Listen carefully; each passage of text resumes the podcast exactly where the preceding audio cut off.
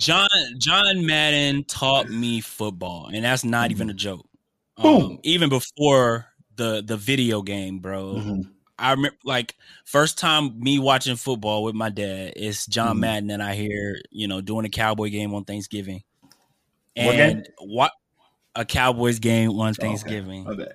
Sorry, Back back I lost signal, so I didn't Uh, hear anything you said. It looked like you Cowboys said game on Thanksgiving. My bad, you good. the the the the do wop, the do wop, the the the do wop.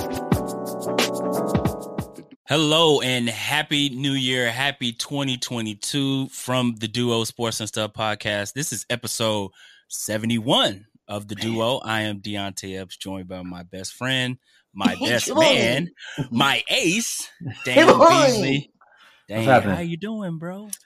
Pretty good. Pretty good. Now, where's my boy um, from Curb Your Enthusiasm? Pretty good. Pretty That's good. where you get that from. huh? Yeah, yeah. My boy, uh, my boy Larry David. That show is hilarious, but pretty good. Pretty good. Doing pretty good, man. Uh, I can't complain. Um, New year, new you. What's up? I mean, it's the same me. You know, the only thing that changes for me is the last letter of the goddamn uh, date. You know what I'm saying? But no, No, talking about I ain't. you You still know, writing 2021 on everything? Uh, twice so far, I just know. two times, just two times. I But guess what? Guess what? Guess what? Guess what? Though this this new year, your boy hasn't missed a day taking his vitamins. Okay. Usually last year it was a few Oh, few days out the week I forget to take my vitamins. I'm I'm six for six this year, my boy. you own it. You So own tomorrow's gonna be seven for seven. Me? So 100%. 100%. yeah, man. Good, good. That's what's up, man. This is my first time seeing your face this new year, man. Uh, Yeah, man, it's, it's, really uh, good to see your face It's again, good to see man. too, man. Appreciate it. It's- I had to uh, get my get my log on on the social media accounts and check out see everybody's festivities. The the night of what New Year's New Year's Eve, yeah, right. It's Mhm. called New Year's Eve, right? Yeah, night of New Year's Eve. I was like checking in on people, make sure everybody was uh, making smart decisions. And if they weren't making smart decisions, I was living vicariously through their eyes. So that was cool to see everybody doing the thing, man. You know, enjoying Like- themselves and Demonric hit me up twice on my Twitter. he, he's like, bro, you're gonna delete this tomorrow. For for the listeners, I was uh friends, My my, wife was- and friends and I was on my bourbon. out of there. Yeah, we, let's just say we had, a, we had a really good time in in you NOLA. brought it in Um, well. Yes, You very in well. I'm glad. I'm glad y'all got to bring it in well because circumstances could have been a lot. Y'all would have been, you know, on Bourbon Street for a whole different sorts of reasons if you didn't get the outcome that you wanted or needed. So, you know, You know, you know what's crazy because I always think about like the safety of being in certain situations, certain places, Mhm. especially on New Year's Eve and New Year's Day. And I'm Mhm. thankful that you know we were in good, you know, shape Good and company. nothing bad happened. yeah. Because I, uh, I was I'm on this forum, like sports forum, Baylor one, and one of the fans that drove him and his family drove their vehicle to New Orleans, and the day of the Oh, game Lord. the day of the game they checked into a hotel and he had gave his keys to what he thought was the valet and it was not the valet. So his car his car got stolen and and that's not the courageous part. You ready? Unfortunately his car was used in a homicide. Oh, so he's linked to that. next day. Yep. Damn. Um, did you see the article So, it's an active, open investigation. Dang. and so on the picture like the picture that the news in new orleans used for Uh-huh. his for the article was his vehicle with the baylor's license plate on it so Ooh.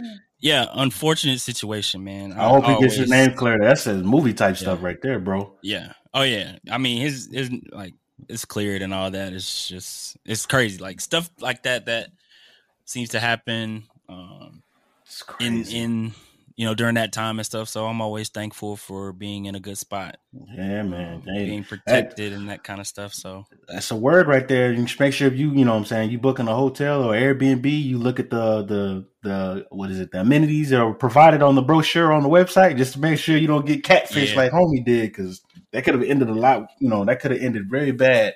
Fortunately, he, you know, was getting his name clear and stuff, but that's Yeah. that's wild, man. But it's like we had a good time. We had some uh very Yeah. eventful games, some very successful games on the yeah, on the on the fan front.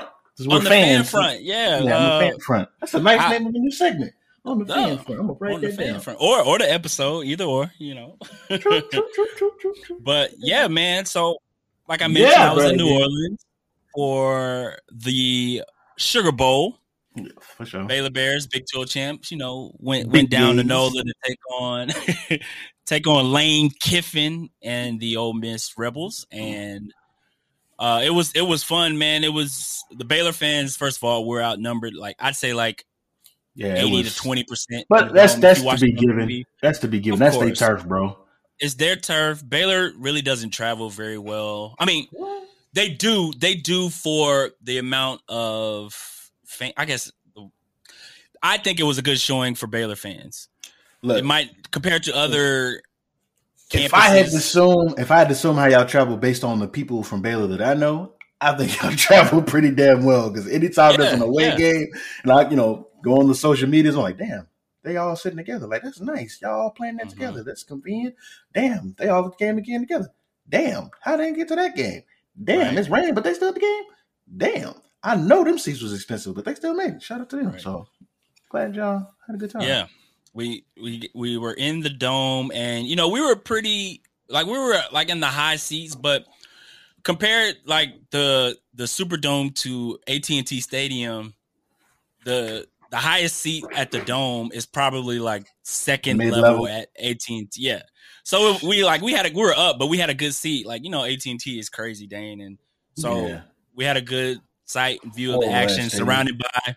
It was like twelve of us Baylor fans, surrounded by a sea of old Miss fans, and you know it's always good to find those fans that aren't like like you could joke around with. You know, you know, like it, wa- it didn't get too serious. Like I want to fight you, kind of stuff.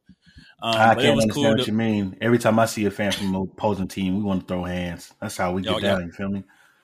We yeah, just you get that look. ain't about We that just, life. we just give it a look like that. look, I'm like that too. Actually, you're not. Come come around this way, you will, get clapped. but but no man it was it was a fun experience of course the outcome of the game was the icing on the cake I know. now, if you're I know you was feeling a certain type of way once. Uh, once the boy Matt went down, I was like, oh yeah. well be honest bro i didn't i didn't i didn't want him to get hurt i didn't want no, him to no, go down absolutely. But I mean, let's be real. You in the Super Bowl and Tom Brady goes down, you ain't gonna be like, dang, I can't believe Tom Brady just went down. It's like, ah, sucks to suck because the only reason y'all i was bro because i knew Mhm. the excuses were to come about why we beat Yeah. Ole Miss but i'll put it like this we saw that first quarter. Matt Corral was struggling with that Bears defense. Yeah, Second play of the game, he threw that pick. He got sacked. I think he got we got to him three times before he got hurt. And so, I mean, we, we got that thing too. So, unfortunate, very unfortunate to see him go down. Doesn't seem like it's Mhm. a serious injury, and we'll Thank God, man into that. Because Yeah, whoo, that draft stock could have that draft stock could have went. shoot, and he, he might be a, a prospect that Denver's looking at. So, really don't want him to be injured. So, um, yeah, but Mm. the, it was great. The Baylor defense played well. Offensively, Gerry Bohanon, I think he was still kind of coming back from that that hamstring. Um, so he was struggling a bit, but when when he was struggling, the guy we needed the most was Abram Smith, who Mhm. um, did Abram Oh, Smith like oh. things. You can see towards the end of the game that we were tiring the Ole Miss defense, like literally running through running through defenders. Um, touchdown from Killeen's own Monaray Baldwin. If any boy was gone. Shoemaker, uh, people that listen to our pod. That's track Texas, speed. That's track, Track speed. speed. What you saw right His- there is track speed. right? His first touchdown of his career, bro, in the Sugar Bowl. Imagine that. That's insane. So he even faked out the cameraman on that. So. yeah. Speaks volumes to the not only the people that are in front of him, but either that or just a misevaluation by the coaching staff. Yeah, I think they've they've like this year they've used him in that Staring position at, where he's had staring at you, offensive coordinators. Hey man, hey, we we good. Hey, I'm just saying, if I had to, crit- you know, I got to find me a critique somewhere. You know, that's just a misevaluation right there. Man should have been getting a rock, much more than that, but it paid off. It paid Uh, Yeah, off. I'm sure. I'm sure next year he will uh oh, be he needs to be one a, of those spots. He needs Maybe to he'd be a nice punt return guy. the primary the primary slot guy, the guy that goes in motion. That's the guy you need to be scared of. Your vertical threat, because clearly, Yeah. dude with the ball in his hands it If the angles. If you go back and watch that play, for those of you who don't know, we have no idea what we're talking about. There's only like what three or four touchdowns in the entire game. Shouldn't be hard to find. Anyways, he, the angles that the defenders had on Buddy, they should have been able to get this guy, but because of the acceleration, and I don't even know if we call it that because that's just that's just uh, talking down on what we saw him do. by the time they actually just- saw what was going on, bro, it was too late. Like, yeah, but it's, it still was like, amazing was like because you can see defenders. like you can see them starting to turn up their you know speed, but by then by the, by the time they got to their max, he was already he was already pulling away. That's why I was like, yeah, that's that's definite track speed. Like Yeah. that's that's long speed right there. He was Pause. he was definitely out of there, and um, like the offense did, you know, just enough while the defense was carrying Mhm. most of the load throughout the game. Ten sacks, ten sacks is crazy. Had at least I think we had three picks, including the pick six on that Mhm. one drive to uh to take the lead early. But He was going too. ob- yeah, uh, Al Walcott. Obviously, man, it's it for for the Baylor program, and I'll I'll let you get to Ohio State, man. It was a big win, the first New Year's six slash BCS bowl win in program history, coming off the big Big Twelve championship uh, game from last month, man. And Mhm. Uh, honestly, and the the people that listen to the podcast that are of you know Baylor alum or a Baylor fan, I think you can agree that it's probably the Baylor best Baylor season, football season that we've had. First time getting twelve wins, and uh, I just want to say Dave Aranda is that dude, man, and I hope he, He stays um, with Baylor for a very long time. As much as people want to feel like Baylor is a stepping stone job, I honestly believe, and I'm not saying that as just a fan, that he wants to be at Baylor for a long time. I Mhm. think he wants to push towards fighting and you know getting towards the national championship. And I hope we can at least get in the playoff in the next year, two years, three years, and continue to build as we come upon the new Big Twelve. And so, overall, fun experience in New Orleans, fun um, time with friends and my wife, of course, and it, it was just you know nothing nothing more I could ask for for the new year to bring in 2022, man. Um, but before before we even or should I say as we were walking towards the stadium and preparing to get to the game, Dane, I Mhm. happened to glance at the TV a few times, checking my phone, you know, catching Glance. up on What are you watching by chance? Should have Oh, been man, remarkable if you were taking your attention while you're walking in the football stadium. I but, no. yeah, man, you know. The, the the Rose Bowl game. Did did you have a team that you liked that happened to play in the Rose Bowl game that day? I did. I did. I did. You know Ah. what? Beyonce, let me tell you something, man. All right. From the coin toss, I knew this was going to be amazing. Okay. Uh, y'all were down early too. Oh yeah, we were getting smacked. we were getting smacked, bro.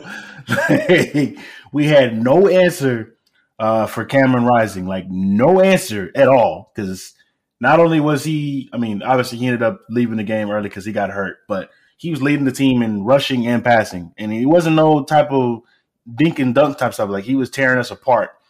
Our defense is young. There's no excuse, but they knew that we had holes, plenty of holes on the defense. Uh, but they were doing the damn thing. But for starters, I knew the game was going to be amazing because LeVar, LeVar Burton was uh, he he did the coin toss. I was like, oh, Man, coach is in the house. We we good, bro. We straight. we gonna be we gonna be all right. So you know that happened. That took place. He was looking all majestic and stuff. Um, and then we got down early. They they were started beating us. I was like, oh damn, this is about to be a horrible day. Like I'm gonna be pissed off 'cause I already know the Cowboys gonna disappoint me this weekend. That was my thought process. I was like, I need at least one dub. right. And I had, I knew the only thing that was going to make, or the only thing that was going to put us in jeopardy of losing was the defense, just because they're so young and so undisciplined. Offense, I, I knew we were going to be fine, just because it was CJ. We had so many dogs on the team on the offense with killer instinct. Mhm. Uh, Marvin Harrison Jr. I did not hear that name, by the way.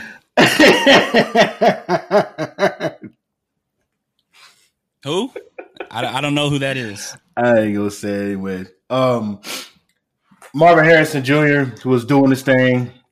Uh, Jaxon Smith-Njigba, he was wow.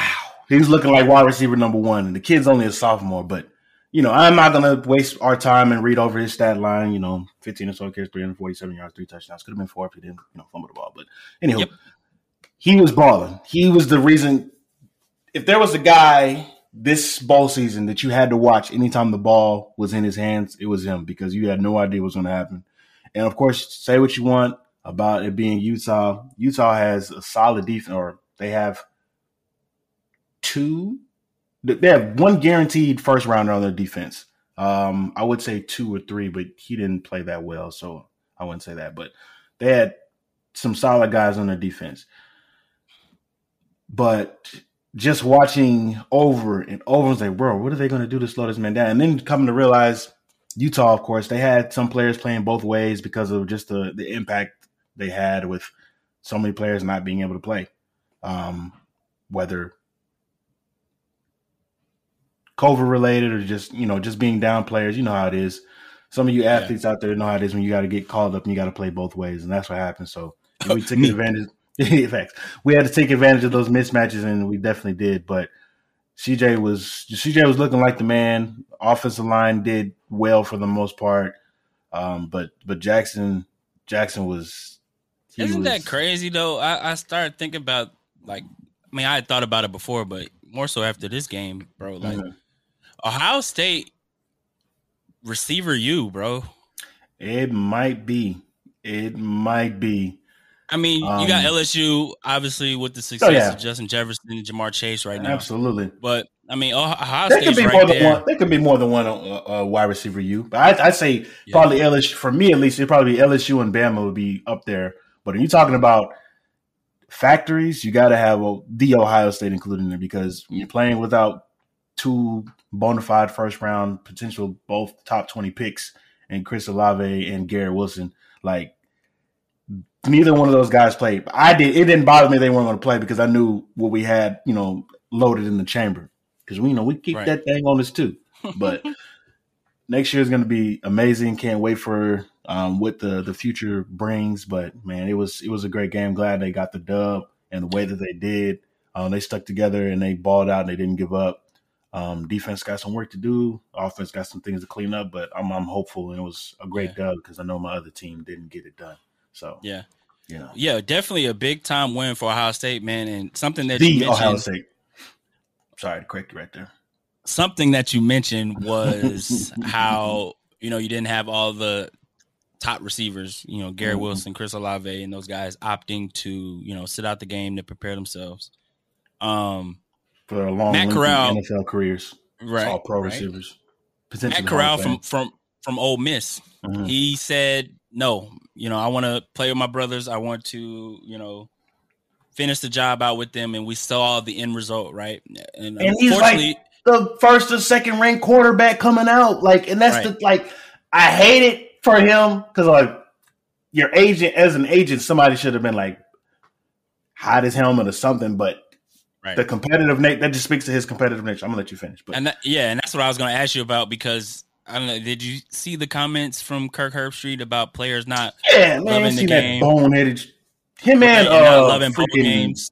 Desmond Howard. Des, Desmond. So we'll never we'll never have them on the Desmond. podcast nah, because they're gonna hear that. this and be like, nah. it's never gonna come on. That, but that boneheaded bull job they said, man, I ain't. Yeah, I think we had talked about, about this. Though. Players have love for the game if they choose to sit. I was like, uh, no, you can yeah. love the game and know that running a simple slant route could cost you millions and millions of dollars in the NFL. Like, right. let's not be obtuse here. You're not wrong if you decide to play, and you're not wrong if you decide not to play.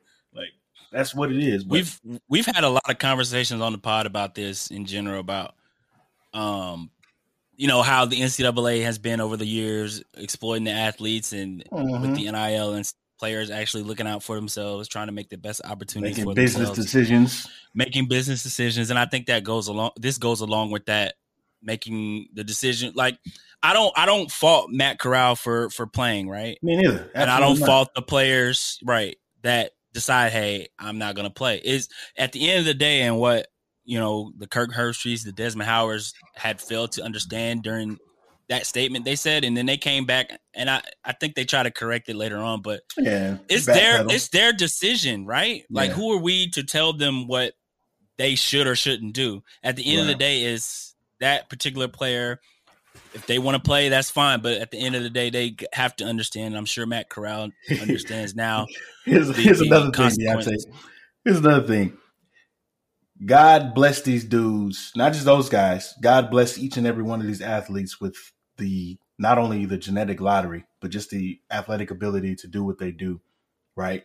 Who am I, a regular ass human being, to say, I, I can't believe these guys decided not to play in a game, which I enjoy so much. They they should be ashamed of themselves and they don't love the game like they like like they think they should. Like, who am I as a regular person with with nowhere near the ability to do what they do on the field to question one their loyalty, their love, their passion. Like, who am I?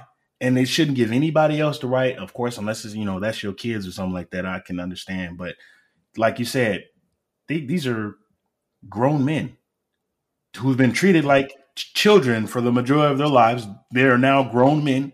They should have the opportunity to protect their investments because it, that opportunity, the opportunities, the opportunity, the opportunities, the percentage of people, of athletes that go on to make it to the NFL, let alone have a career, a long lasting career, or even just, you know, enough to make pension that that it's it's it's a very small number. So Mm-hmm. I, I forget what those bozos said. You know, I hate what happened to Matt. Matt's, you know, probably going to be one of the first or second. He should have been, but one of the first or second quarterbacks taken off the board because of his body of He work. might still put. be. I hope so. I really hope so. I don't think But there was whoever- any Oh, but serious. I was gonna say I don't think there was any serious damage mhm. um, from the uh, X-rays after the did, game. I did you read anything about him be ready, being ready for uh, combine and, and uh, pro day workouts, or I did haven't said anything about it? I didn't don't look. I should've looked. anything. I should have looked, but I've been, you know, it's Yeah. Try not to. I try not to go dive too deep into finding out because I don't want to come across some news about him. You know, oh, he's going to require surgery. He's going to be out for Right. whatever. Because you know, it's just. I haven't. I. I, I feel like I would have seen that on the Twitter Yeah. webs That's uh, by this by this point, but yeah, man, it's like I mean, it all comes down to you know the player itself, like we had always said before. But um, speaking of players, Dane, there's one particular player in NFL that has made waves this week, and you and I had decided, you know, one one thing one thing that's very interesting, and I think we've talked about this a lot hmm when when a certain event happens in NFL, NBA, things of that nature, we're also quick, not we, but the general human we, so Yeah. quick to send out that tweet, you know, send out that post and jump to conclusions about I, I think this is what happened. Or to crack Yeah. a joke. Yeah. Or to Ch- chout- uh, clout chasing. right. that And um it's not always the case. Or like right. it there's they say it's three sides to a story, right? There's Mhm. one side, A side, B side, and then the truth. And I think with the Antonio Brown thing, I think this is where we are. Um if you if you're just now by now you should know what kind of has, has happened. And Antonio Brown, as of today, January 6, 2022, was released from the Tampa Bay Buccaneers. Uh, this past Sunday, hmm I was on the road back from New Orleans and I saw, um, you know, during a pit stop, I looked at my phone because I don't, I don't tweet and drive. Um, during a pit stop, I saw that you know everybody was talking about Antonio Brown and him walking off the field, and I saw the video, and I think I did tweet Antonio Brown did what, and it wasn't like well, like you know, I was really trying to get a point because everybody was saying certain things, and so yeah. um there's a lot of information dane that has come to the forefront since uh, this past sunday about this situation from antonio brown from bruce arians and i think that and I, I i'll say this i think Mhm. my opinion i think they is is they're both at fault and, and Yeah. here's and here's why Um, There are bad people on both sides. I think they're both at fault here. And I think from the Antonio Brown side, I Mhm. think um as far as the maybe the way he kind of decided to go about this situation with the Yeah. different antics and uh, you know the extra throwing off the pads, doing jumping jacks or whatever in the end zone. I go. I'm going to stop you right there, Deonte, because I'm just Okay. saying, if you got fired and you left and decided to strip off your clothes and do cartwheels and jumping jacks, I don't think nobody would frown upon it, bro. But continue. Go ahead, man. Okay, I'm just playing. I know you are. I know. Uh, I think you know from that aspect, I think that could have been done in a better way. right. Um, so apparently, from the Bruce Arians side, Allegedly. allegedly Bruce Arians didn't know about Antonio Brown's ankle injury, and Oh I, from from from that that sounds weird because you're a head coach and you don't know about a player's injury.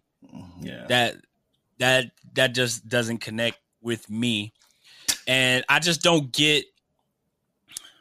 I don't get his move. truth, Deonte. in- yeah, I don't get Bruce Arians' thought process in in kind of saying that to the media when he probably knew that it was going to come to light that he knew about the situation. Um, and then there was a text that Antonio Brown had posted about the discussion over his ankle injury. Right? Am I correct on that? Yeah. Yeah. Right.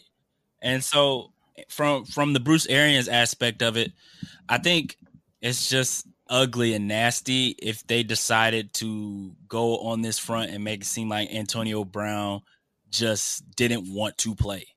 Yeah. Um Lucky. I mean, we know his So past. we he's been at four spots. He's been here. He's had issues in other places, and I think, I mean, we've we've talked about Antonio Brown previously at his different stops and what happened there, and you Mhm. know he was at fault. And I think for this particular situation, Dane, both parties, um, are at were at a point where they kind of were at headbutting yeah. and um I think they both could have went about it in a in a better light. And um I, I still don't like, and I, I'll let you go on this one. I still don't like the fact that mental health is still downplayed in 2022. Yeah. Um, we had a whole episode dedicated to mental health when Dak Prescott was going through his thing after he lost his brother. Mm-hmm. um mental health is still prevalent. Whether you believe that antonio brown has cte or you know clearly I, at least in my opinion i think he's still going through things and people handle it a dirt, certain way. And like i mentioned earlier in this segment i don't i'm not making an excuse for him because he's had previous stops where he's had certain issues or some you know some issues as well but I just don't think that we should be so quick to judge, be so quick to man, ain't nothing wrong with him. He's just crazy. You feel me? Am I weird Yeah. in saying that? No, no, We are right, well within our rights to show compassion uh, to other human beings. We don't know what his fight is. None of us knows Antonio Brown personally. Um, from the outside looking in, we've learned as a society, we've learned a really long and hard lesson, and we're still learning about judging someone's actions before, or judging someone's appearance and or actions before facts come out. We've seen this plenty of times. We um, uh, a massive weight loss from a, a- an actor, an athlete, and boom, jokes flying. A few months later, find out that the person has been dealing with cancer, and here you are talking about this person, making fun of them because they, you know, they look a little bit different. This is no different. Okay. Yes, AB has a track record, a Walgreens receipt size of you know different run-ins that he's had with teammates, with you know coaches, with other professionals. It is what it is. He's a human being. That's not to say he's in the right every single time, but there's there are layers to the situation that's going on here. Now, I'm gonna put this in perspective. I am pro player. I haven't always been, but I, as of recently, the last five to ten years, I've been pro player. By that means, I want players to get paid. I like for players to get, you know, that kind of generational wealth. I like for them to have, uh, you know, I don't like pitting two players against one another just because it creates this this ugly crabs in a bucket, crabs in a barrel type of mentality. I don't like it. So for the sake of being a pro player, I want to look at it from, you know, a, a teammate's lens. Like, what is he going through that could possibly provide a reasonable, rational explanation. For me, at least, it appears like the man had some sort of injury to his ankle. Okay. Maybe he got shot up, you know, whatever type of drugs or high profile drugs that the NFL uses that, of course, the general public has no idea about. Sometimes the guys will tell you, you know, yeah, I just had to get the, you know, I had to get the numbing on the foot before I went into the games. Other guys, they won't because a lot of these guys are gladiators. They're not going to complain about the pain until it becomes to the point where it's one, it could potentially harm their career, or two, it's just that painful. Um, so maybe he got some, you know, maybe he he got shot before the game, and throughout the game he realized that the pain was still there, or he re-aggravated it. There's no telling, and we probably I don't know if we'll ever find out the entire truth, but Yeah. that's what happened. One way or another, he and you know he and the coach got into a some sort of verbal I wouldn't say altercation, but verbal confrontation of sorts, to which, to AB's credit, said that he got cut in the middle of the game. Now, do I agree with the way he exited the game? Absolutely not. However, sure, all of us has known someone or has been fired themselves, and you ask yourself a very valuable question: If somebody fires you, are you really going to go out the rest of your day, you know, like everything's okay? It's like, oh yeah, I'll get that email to you shortly, or I'm going to stay here. On uh, Friday, he's like the sound i'll be making, like uh, uh, uh, uh. so say what you want about, you know, well, if he could do jumping jacks and run off the field, and surely he could have Oh, played. yeah, I was that's- like, well, That's different. anybody look, anybody who's played football or anybody who's played any type of sports knows that that basic movement in your ankles and or lower extremities during a jumping jack or a brisk walk is nowhere near com- comparable to running, you know, at top speeds, ducking and dodging 250 pound linebackers and putting that type of pressure on your ankles, you know, mid route. Like there's no way to tell. So for a, lot of us, you know, either saying a lot of these things about it and not knowing, making all the little, you know, cute little memes to get your little, you know, 12 likes in that particular, you know, moment. I'm sure that, you know, feels all good and well to your dopamine, whatever. Good for you. Haha. But at the end of the day, there is more to it. And I'm sure there's going to be even more to it that's going to unfold. The issue that I have right now is Bruce and them. I'm to call them Bruce and them. Bruce and them, they can duck all the conversations and questions and hard controversial questions right now because we're keeping up with the playoffs. They can dismiss all that. Well, we're not focused on that right now. We our focus is on so and so that we have to play on Saturday. Blah blah blah. But let them lose in the playoffs, or after the season is over with, we're gonna hear about what happened. We're gonna get you know some audio about the whole situation, and Bruce is gonna have to come clean. He's like, you know what, I messed up. I threw a player under the bus because X Y Z and blah blah blah. And we'll Will have. admit- What'd you say? I said, will he admit that though? as a man, um, as a man that holds a position leading other men, you're setting a horrible example by one still coaching the team of a player who obviously a number of guys on the team still loves and telling them one thing and telling the media and the public something else. You're gonna lose a lot of respect. Not saying he's gonna lose the locker room or anything like that, but somebody will okay, so we're just gonna keep lying, even though we was all there on the sideline that sort of thing will happen. Obviously, he's the head coach, so he runs his, you know, he's gonna run his locker room the way he runs his locker room. But lying is definitely not gonna be. It's not gonna be a good look for him, um, especially if they end up losing in the playoffs because of I don't know, Tom not having enough weapons or they're just not being enough Yeah, spark because on they the had already offense. lost Chris Godwin for the year. hmm He's gone, and but was yeah, Mike Evans was there because he was trying to get him not to leave, and Gronk is you know doing his thing. I don't, I don't know, but if I would prefer to have a Hall of Fame level wide receiver on the field versus not on the field, I think I'm going to take that opportunity, especially one that hasn't had the tread on the tires like him, because he, for the most part, aside from the ankle injury, he's been pretty healthy the entire year. I mean, obviously he missed a number of games, but you know, so we'll find out hopefully. But Yeah. my whole Well, point of emphasis is not jump, is not to jump the gun. Do you think he'll play in the league again? Somebody's somebody will be desperate enough. Always. look, we've had people that have killed people and still Oh. a down of football. So it's you know there are a lot of other more heinous things that have happened in the NFL that owners and coaches and general managers have you know overlooked because of the sake of their how well they can run a five yard out Yeah. type of deal. So I'm sure. he'll Plus, be he's been on four teams. Why not five at this point? Yeah, why not me? Somebody's going to be desperate enough, even if it's for a little while. He's going to get on with somebody. I, I think I think so too. I think he'll, especially with you know what. I mean, it'll probably be new information that'll come out about this as we are recording, and by the time this episode drops tomorrow. So, I'm yeah, sure. man, that you know, Look, I reserve the right to change my mind too.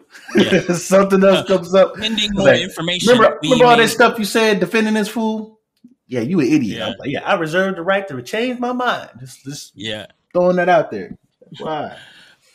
During uh during the break, Dane, on Mhm. Christmas, and I forgot to ask you if you actually got to watch this, but I recorded it on my YouTube TV, and it's okay if you didn't. But two days ago, I finally got the chance to watch the All Madden documentary. R.I.P. to the John Madden, probably, arguably the Probably one of the The- greatest football minds. man. And I, what's the word I'm looking for? Because he did. It's like Innovator, um, pioneer. Is that the word I'm looking for? mold Um, breaker. John Um, Madden. Like John John Madden taught me football, and that's not even a joke. Um, Boom. even before the the video game, bro. Mhm. I remember like first time me watching football with my dad is John Mhm. Madden, and I hear you know doing a Cowboy game on Thanksgiving, and what a Cowboys game on Okay. Thanksgiving. Bad. Sorry, Back back I lost signal, so I didn't Uh, hear anything you said. It looked like you Cowboys said game on Thanksgiving. My bad, you good. but this documentary, man, I'm so glad I got a chance to watch it, and I hope you get to in the next few days. Oh yeah, I definitely will. It was, it was more like Karina sat and tomorrow. watched it with me, and she was she was so into it. Like he was like adored from all aspects, and like he was a larger than life guy, and he didn't Mhm. carry himself that way. Like Absolutely they talked not. about when he was Super on low key. right and they were talking about he was on a bus tour and you know because he never he had took one flight back in the 70s and you know he had a, a panic attack and he said he would never fly again. So that's how the madden cruiser thing came about. And so whenever they would go to a city and come out like people would follow him and he would take the time to you know shake everybody's hand and yeah. talk to Man him of the people. man of the people and then more so from the announcing standpoint and a thing that i loved about this documentary was the way they talked about how he and you know he is in the documentary. He talked about how he wanted to teach the game to people Mhm. like all kinds of people male female and that's what he did during the broadcast like Yeah. while he's talking about like while the game's going on he's teaching you know with the the telestrator or whatever they the circle Making like jokes and stuff. crazy joke. but he was a real like one of the most animated characters. I'm not even call him a character, but like announcers. But he, he brought to life the game um, for for everyone that watched and tuned in to his um to his telecast or whatever. And like for me, that was the first thing. Like I was telling Karina, that was the first person, like not my dad, that taught me football. Like watching the game and you know what Uh-huh. I'm saying, like him breaking down the game, and I'm just like a little kid, you know, like watching and his the way he was so animated and the energy that he brought to a telecast was beyond you know anything and it was crazy that they were talking about how he didn't get into the hall of fame i didn't even remember that until like he said Recently. 2009 with troy Yeah, aikman very recently. um, and so, I mean, it was a lot of great things about the documentary, and you know, of course, his early coaching years and how he didn't like to lose, and Mm-mm. when he, you know, when he lost those playoff games, he he took it so much to heart that like Yeah, it was weighing on him. He he he retired early. He retired at 42, which is crazy. Like you don't see that nowadays. Like that's like a young coach now in the league, you know. Facts. Um, trying to get in, and- trying to get into your first uh, offensive Right. coordinator position or whatever. Young Right. guy.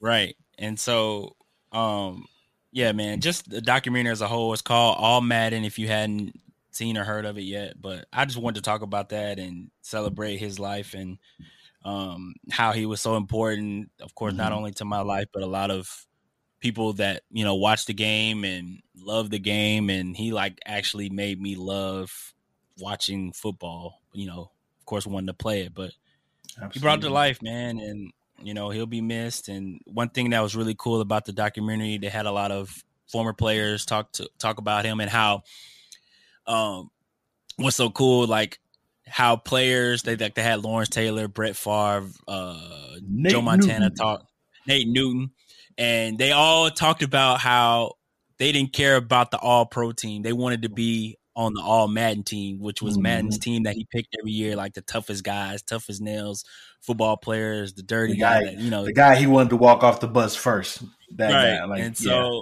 They all talked about how important that was, and that's just who John was, man. Just like a a staple of you know professional football and teaching the game and being a beacon of, of football as a whole. And so he'll be missed for sure. But if you get a chance to check out the documentary, if you're listening, or Absolutely. yeah, if you listen to the pod, please do that. It's uh, it's definitely a good one. And um, yeah, that's that's all I have to say about that. So rest, rest easy, Mister Madden. We appreciate easy, you yes. for Rest for being such a a light of joy and uh an educator, man. Yeah. he's an, edu- That's, he's an that's definitely educator, what it was, Man, bro. And they an talked about in in the documentary. Um, shoot.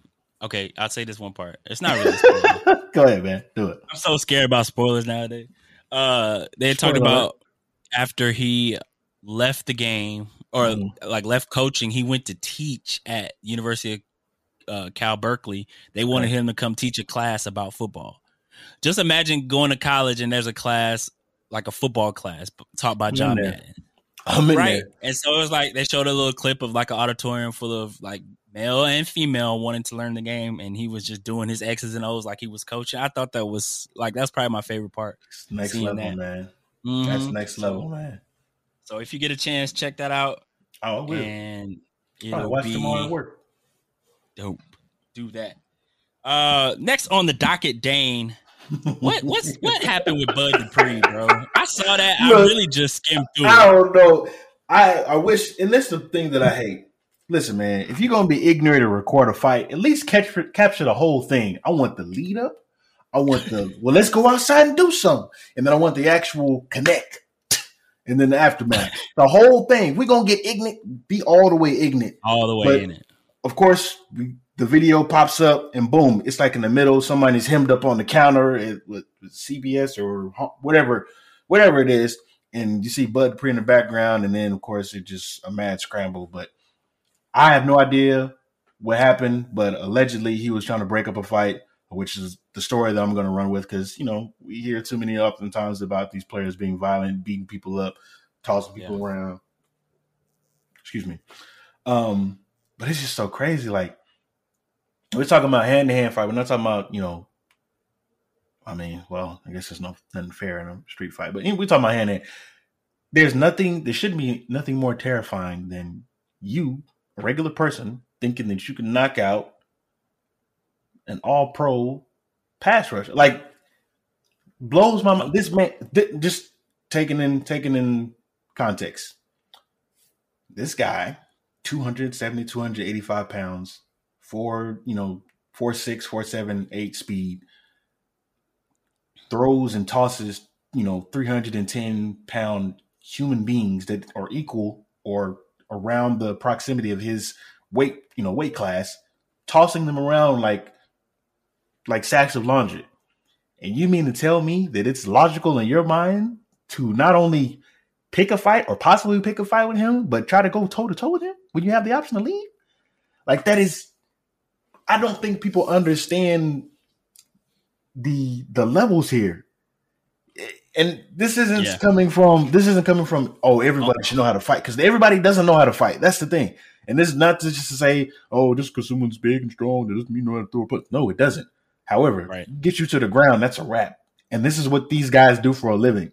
So anytime I see any viral clips of a professional or former athlete, you know, eventually, uh, possibly getting, you know, beat up or the idea of someone stepping to him to try to beat him, it always makes me laugh. Like, bro, this guy stiff arms people underneath the turf for a living. What do you what do you possibly think that you can do in your infinite strength? You know, working behind the computer desk like courage, myself. brother. Yeah, that's true.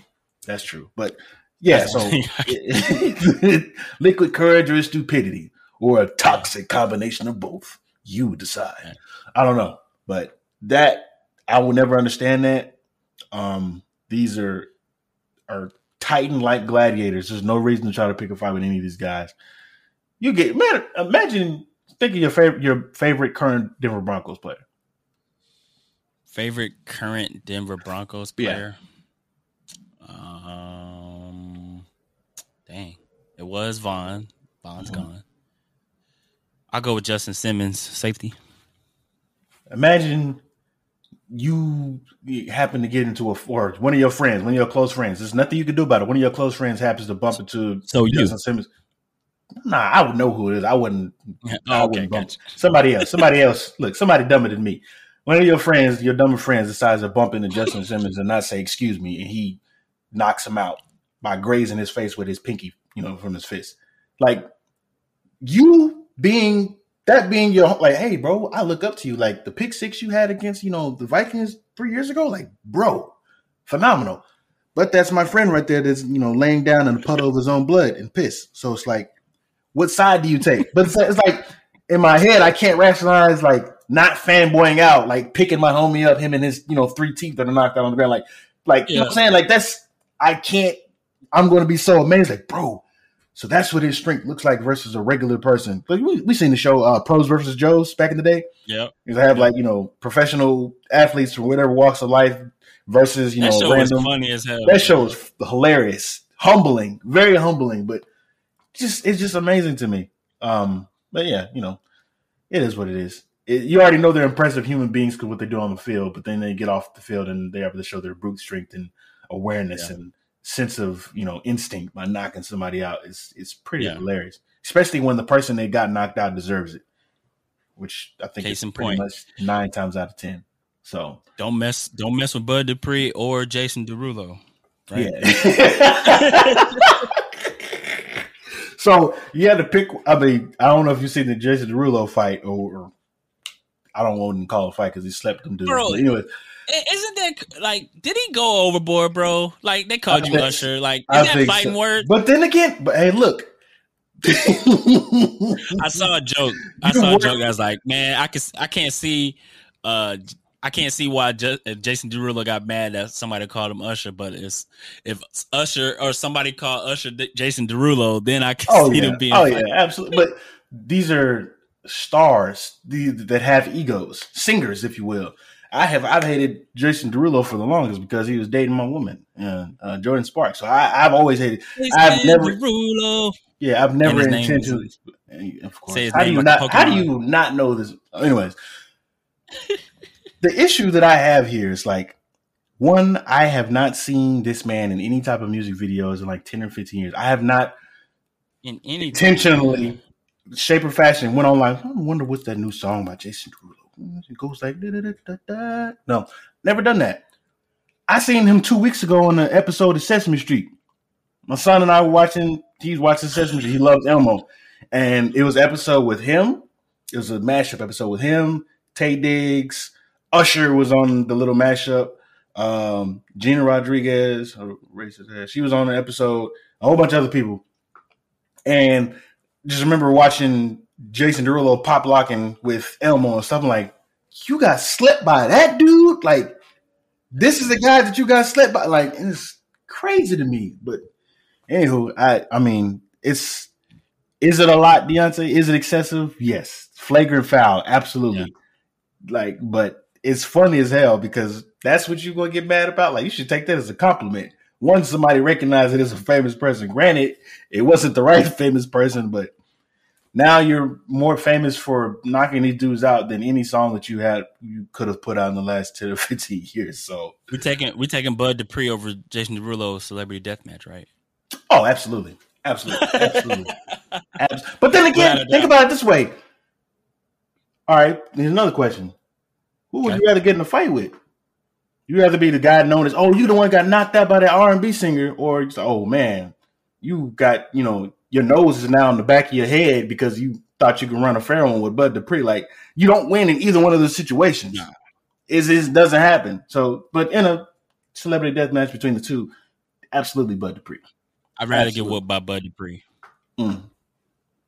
If I Mm. if I had the option, like if there was no other option, you know what I'm saying? And Third I was option. losing both battles. If, Third if option. I was Third option. both, You have one other option. A two piece for Mike Tyson. Hell no, definitely nope, nope. Hit you with a rib shot. So I probably wouldn't wake up for like three days get hit by Mike Fact. Tyson, bro. Facts. Three days. Already. Man. Anyway, It's that time. let's do it. It is that time. What's that sound? Nerd.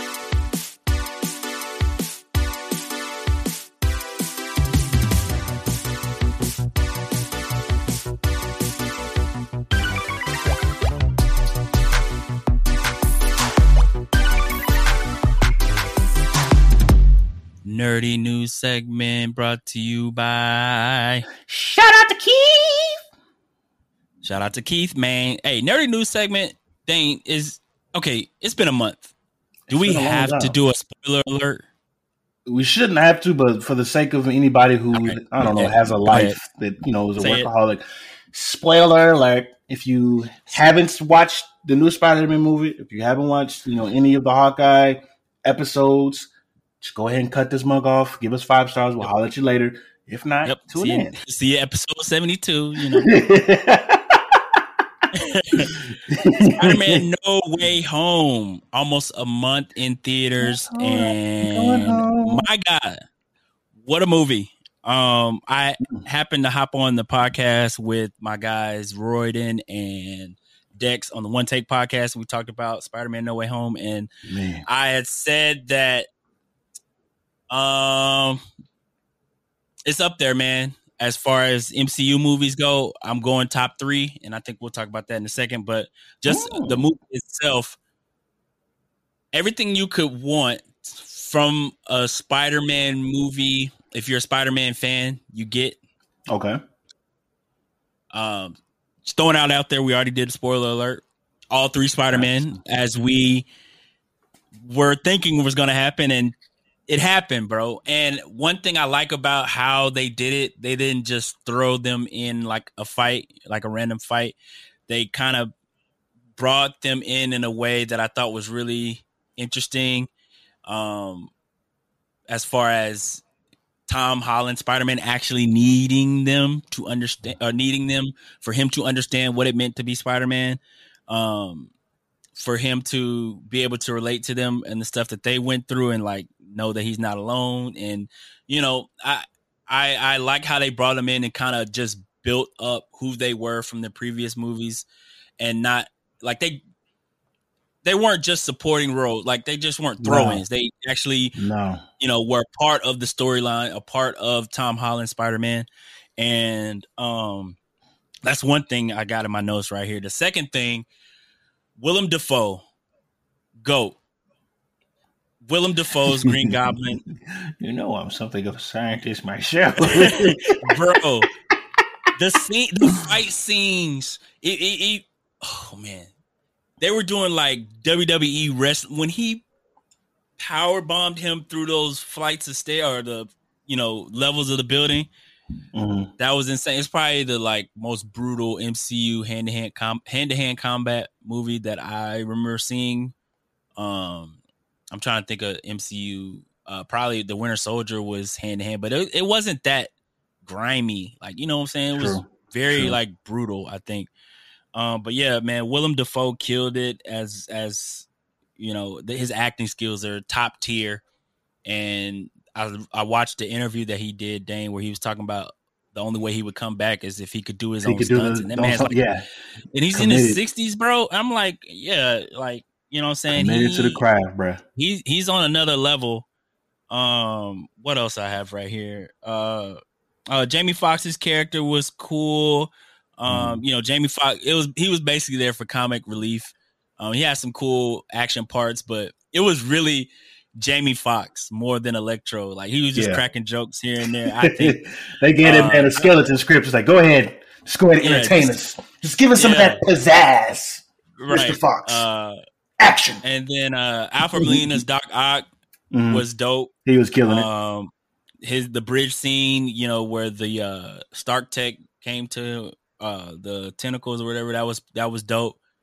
Um, man, it's just a lot of stuff that I, I I went back to see it twice, but it's been a few weeks. But I, I can honestly say, bro, um, when they had mentioned before that this was Spider Man Endgame, I kind of agree with that sentiment, especially with the ending and mm. with how the spell of people forgetting that he was Spider Man went through. And I, I, I think it was an amazing movie. And on the One Take podcast, I put it as the top Spider Man movie. It was Ooh. a debate with everyone. It was, me and Dex had chose this as the best Spider Man movie, and then Royden and Tej had The they original chose Spider-Man? Verse, the Spider Verse. Oh, As the best one. Uh, yeah, go ahead, bro. What you what you think of of uh, No Way Home? man, Yeah. I was, I in my head, I was like, all the possibilities. I had time to think and avoid. Mhm. Um, cause see, the movie came out on that Thursday. I didn't get to see it until Saturday because just a conflict of schedules between me and the wife. Um, Right. Of course, we didn't want to go see it on a school night because the son, our son, two year old, he needs to stay on the schedule. We didn't want to, you know, worry about that whole situation. So went over to his grandparents' house. Went to go see him on Saturday. So I had Friday. Well, I had Thursday, Friday, and part of Saturday to reflect, as I was not on social media to avoid any type of spoilers. Reflect on what the hell is going to happen and what's going to make this such a draw. Exactly. What's going to make this such a draw that I'm going to be like, all right, this might be the best Spider Man. Like, what could possibly happen? And all of my expectations were like, my expectations were like right here, and everything within the movie was like way up there. So I was impressed. Um, I was happy for Tobey Maguire and Andrew Garfield because like any star, I'd imagine they want to be revered as you know a hero or like fan service. Like you, you we appreciate you so much for the part that you play. Like hats off to them. Like they were certified scene stealers, and you can just tell off the bat that Tobey that's that's the the alpha Spider Man. Like you, you just from the way that he handles or not manages, or I guess manages the personalities between the two, just the assessing situations and the short, you know, portion that we got from him, like he is the alpha Spider-Man. But it makes sense because he's the OG. But the characters, the wordplay, like the it just my dude Wong sticking to what he knows. Like if he's every single movie he's been in, it's like, hey y'all, I'm out. I'll, I'll holler at y'all later. Type of deal. Like dude is the person that shows up at the party for like five minutes. Like, all right, y'all, I'm leaving. But he's leaving a plate, a, uh, aluminum foil wrap plate. Like, i I'll see y'all next time. so it, it was kind of cool, uh, just to see him in his element. But yeah, I'm I'm kind of curious to see. I mean, I have a few observations. I'm curious to see how they're going to work in the post credit scenes. We'll, I guess we'll get to that later without me saying too much. How that how that's going to work moving forward. Two, how the multiverse of madness, right, man, yeah, multiverse of madness ties into this because they, you know, I think back in December, um, they still had like a week left of filming or something like that, or bit Wong's and then they did re- they did reshoots too. yeah. Wong Wong's character said, which I didn't know the dude was British. Uh, Benedict is his real name. Mhm. Like I was like, wait, whoa, what the hell? Like you don't speak like that. Like, what are you doing? Like, so he's like, Nicky a bottle of water. So like, dude was saying like, you know, the guy a week left of filming. So I'm curious to see how that's going to tie into everything. And then three, the last thing, maybe four, can't remember. How is this going to work moving forward with Spider-Man and them no one having any type of memory about Peter Parker? So it's like Yeah. You I got they, questions. like, they they they broke it down to him being on his own finally, like this Mm. particular Spider-Man. hmm Uh, you know, in this first trilogy, we saw him with Tony Stark. We saw Right. him depending on Tony Stark's, you know, Tech or whatever. Tech. Yeah, with Happy Insurance. Hogan as well. Mhm. No Aunt May. Rest in peace, Aunt May. Aunt Bay. Uh, and with I think especially that last shot of him in the apartment, that's like the OG Spider-Man apartment building with the, Mhm. The Everything broken down. police uh, scanner going on, Mhm. and that suit was dope, by the way.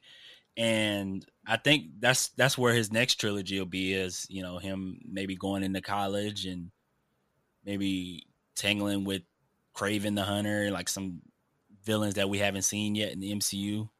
Um, and then as far as the Doctor Strange, which is coming out in May, man, I think Ooh.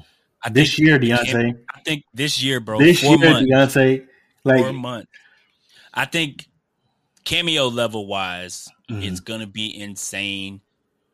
Um, with the number of possibilities, I'm expecting this is where we'll see the X Men, the Fox X Men come in, yep, uh, particularly Hugh Jackman's Wolverine. yep. I think yep. this is he he's coming back. I think we'll also get Deadpool, Ryan Mm. Reynolds. I think he's coming in this movie.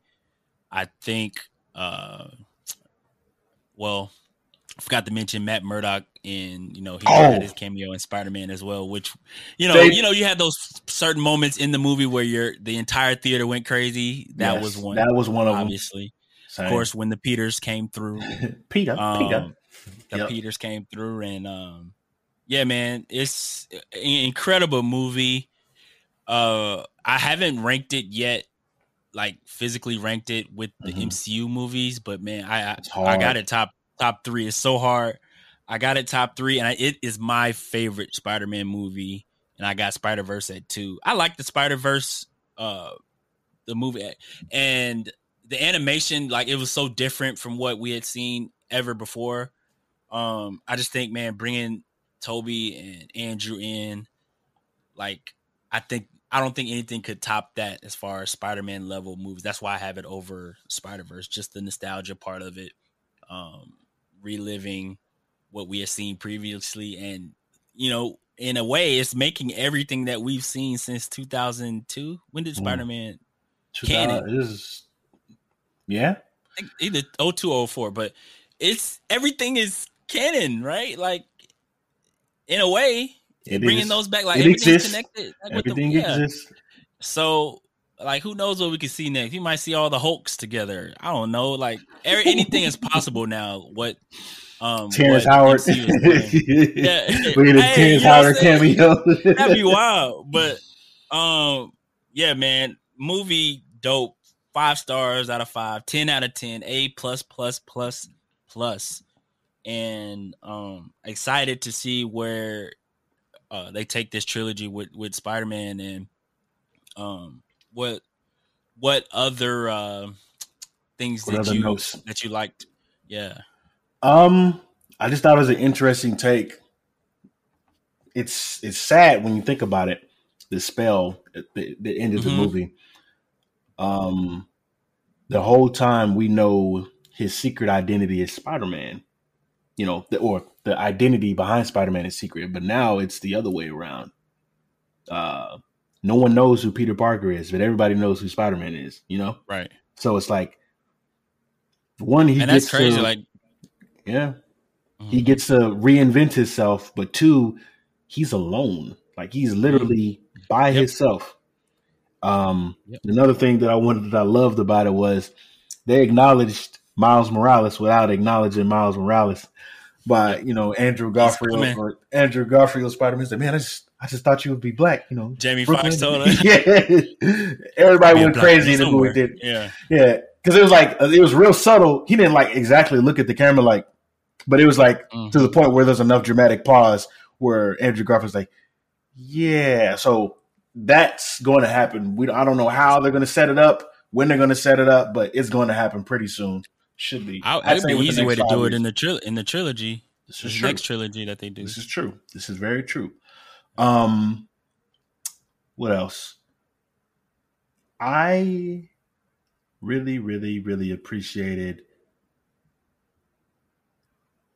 the level of humanism each time we see Doctor Strange because he operates in absolutes. It's either hot or it's cold. It's nothing in between with with Doctor Strange. But he was met at the crossroads with, you know, Spider Man with Peter Parker. Like, hey, I have a moral, I have a moral, I have a moral obligation to help these guys, even though they're destined for you know to doom and kill people. But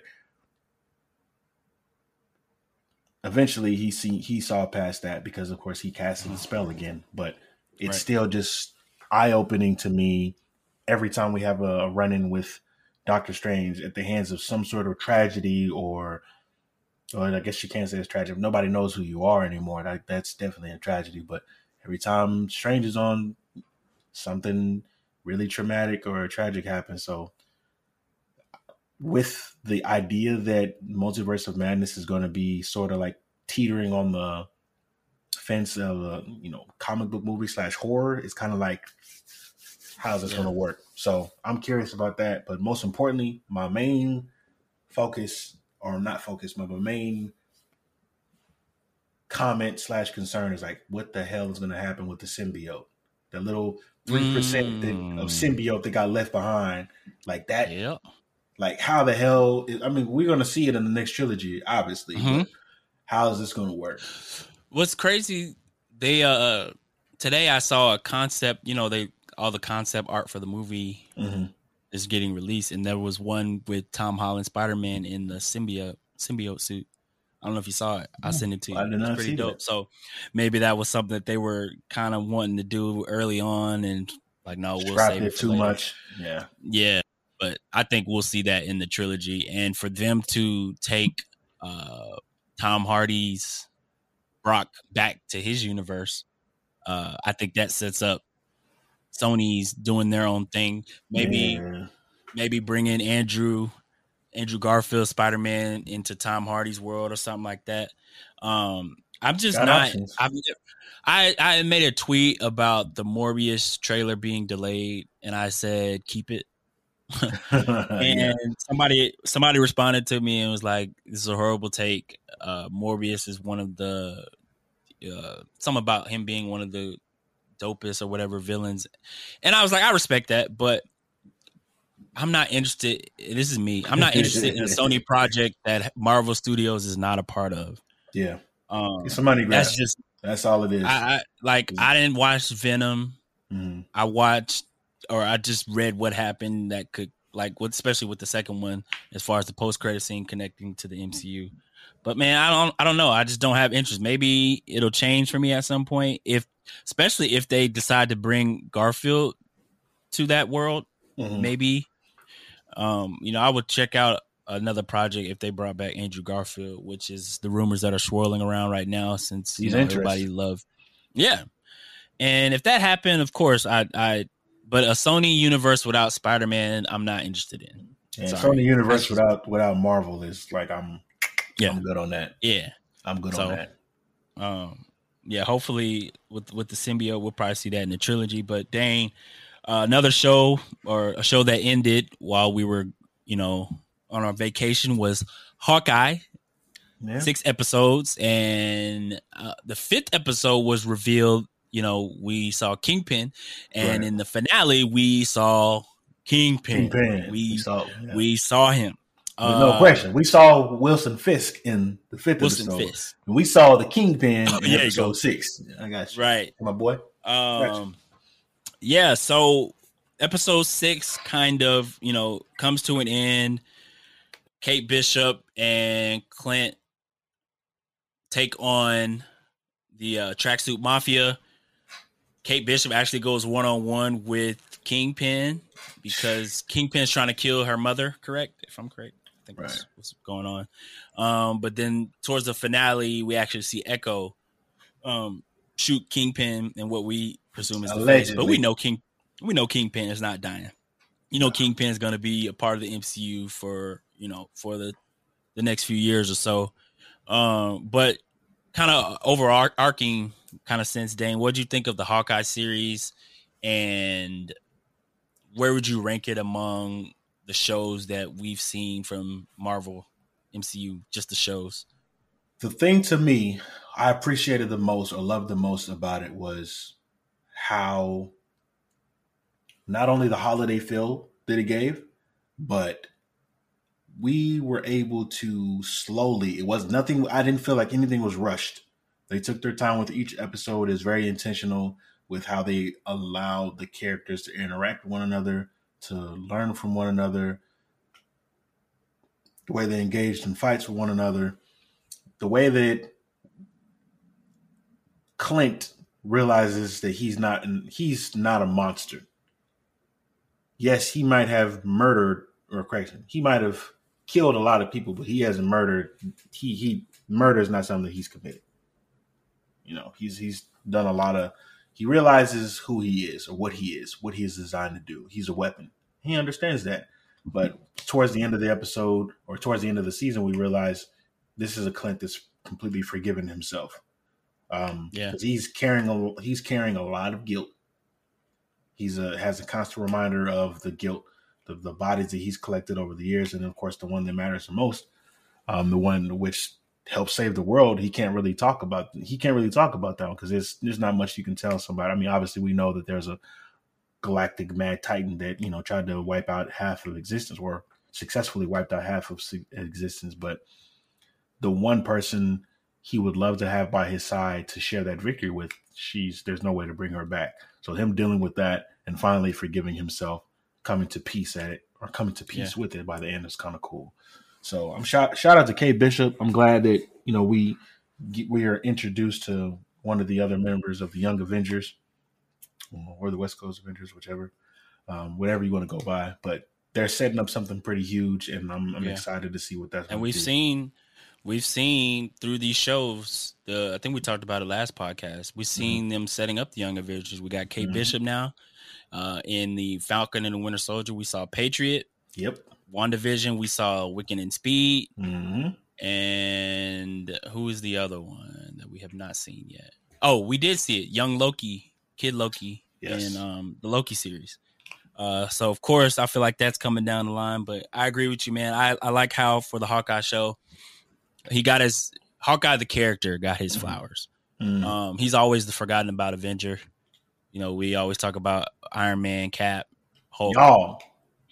Thor. me too. Me too. and, Thor, the, know, this, the mightiest Avenger. Yeah, this show kind of brought out the uh, the uh, backstory of I, you know, MCU always throwing layups and alley oops. Like the alley oop was set in Endgame with the Ronin situation and how he got to be, you know, what happened during that time. So we saw that and we saw how that was a toll on him during this series. I still wonder why he has he he well, I guess he was kind of on the run, but I'm like, dang, mm-hmm. why he ain't going to jail now? you know, white privilege. Going to yeah. and most white privilege. Most importantly, anything, we had so many theories, but my boy Jack, my boy Jack, he wasn't a bad guy. He was good. He was cool. Well, Jack was in the cluster, wasn't he? But came out yeah. there was slapping boys with the uh with with the dang uh, what's the thing called? Uh, the little the, the sword uh, thing, man. Sword. yeah. Um, Boy, Jack was out Yelena. More Yelena True. kicking ass and stuff. So, of course, we're gonna see her in the future. Mm-hmm. But uh Hawkeye, I think, was a a great you know great show. I still got Loki as my number one show. Absolutely from the MCU so far. We both agree on that. Welcome. Um, I know you said it first. I, I can admit when I'm wrong. Uh, of course. Loki just seems like the show that will have the longest effect in the MCU when we're introduced to. What if I see uh, Loki in Multiverse of Madness? I would hope so. Oh, I think That'd so. Cool. That'd be kind of dope. I think so. I think so. Uh, yeah, I think I feel like that show will have the longest effect on the future of the MCU. Um, but for 2022, um, just looking off these notes, dang, we got Moon Knight coming in 2022. Show, I'm talking shows wise. We got She Hulk coming. Mm-hmm. We have Secret Invasion, the show Man. coming. That I, that's probably my most anticipated show. That's how that's how I know we're we're gonna get the Fantastic Four because Doom has to be like yeah. seek for Secret Invasion for it to be the best version of itself. We we need Doom. Like, ah, okay, sorry, go ahead. It's coming. It's all coming. Miss Miss Marvel is another show that's coming mm-hmm. in 2022. Uh, I'm trying to see if I'm missing anything. It's a Guardians of the Galaxy holiday special I don't think that's Right. really going to tie in with the MCU, but I think that's what we got on the slate show wise. Mhm. And then Movie-wise, hit us with movies- the movies, my boy. We got multi multiverse of madness coming, Mhm. uh, Thor: Love and Thunder coming in July, Well, and right now it's still scheduled. Dane Black Panther: Wakanda Forever is still scheduled for November of this year, so man, we will see if that if that date sticks, considering everything that's going on there. But Hey, God, God bless, a, God uh, bless all the writers for that Yeah. sequel for Black Panther because I have no idea how they're gonna do it, but I trust yeah. that they're gonna do it with. I wouldn't even mind if they just delayed that again. To be honest, to I mean, I put like this: I would understand if they delayed it again. Yeah. Um, considering everything and all the changes and stuff that's been going on with that, but definitely, you know, 2021 was incredible for MCU content. I wish I had the picture in front of me, bro, but it was like nine different things that popped off. Like we had, see if I can name them off the top. We had WandaVision, in, in no particular order. Oh, of We had course, WandaVision. rookie. We had Falcon and the Winter Soldier. We Mhm. had uh Loki. Mm-hmm. Uh movie wise, Eternals, Shang-Chi, uh Spider Man, Mm-hmm. What If, Mm-hmm. Uh what other show am I missing? Hawkeye. Uh-huh. I'm missing one yeah, more. you're missing one. I already know You know what it is? The Black Uh, Widow. Black Widow. There we go. 2022 is gonna be dope. 2022 is gonna. It's gonna be a Yeah. vibe. Dude, just chill, man. Just chill, bro. Oh, Just chill. shoot. Yeah, but episode 71 of the duo in the books. Dane, anything you want to say before we get out this thing, my guy? I have nothing else to add about the Lyle Collins episode. Uh, let's um, Okay. let's let's have a lot of fun, man. Uh, make sure you tell the people that you love, you love them. Forgive, man. This is forgive you people, man. And uh, last but certainly not least, go Cowboys. Oh, Lord. Oh, Lord. Yeah, we'll get into NFL talk next week as we head into the playoffs. It should be crazy, crazy. Like, yeah, man. this, this is, this is honestly, bro, anybody's for like, there's no favorites, right? COVID ain't There's COVID no ain't favorites. COVID's sitting in the And cut, COVID's- chilling, man. waiting to ruin everything. So yeah, I we're gonna have to do our. Hey, we're gonna record. Yeah, we can re, we can do our playoff brackets.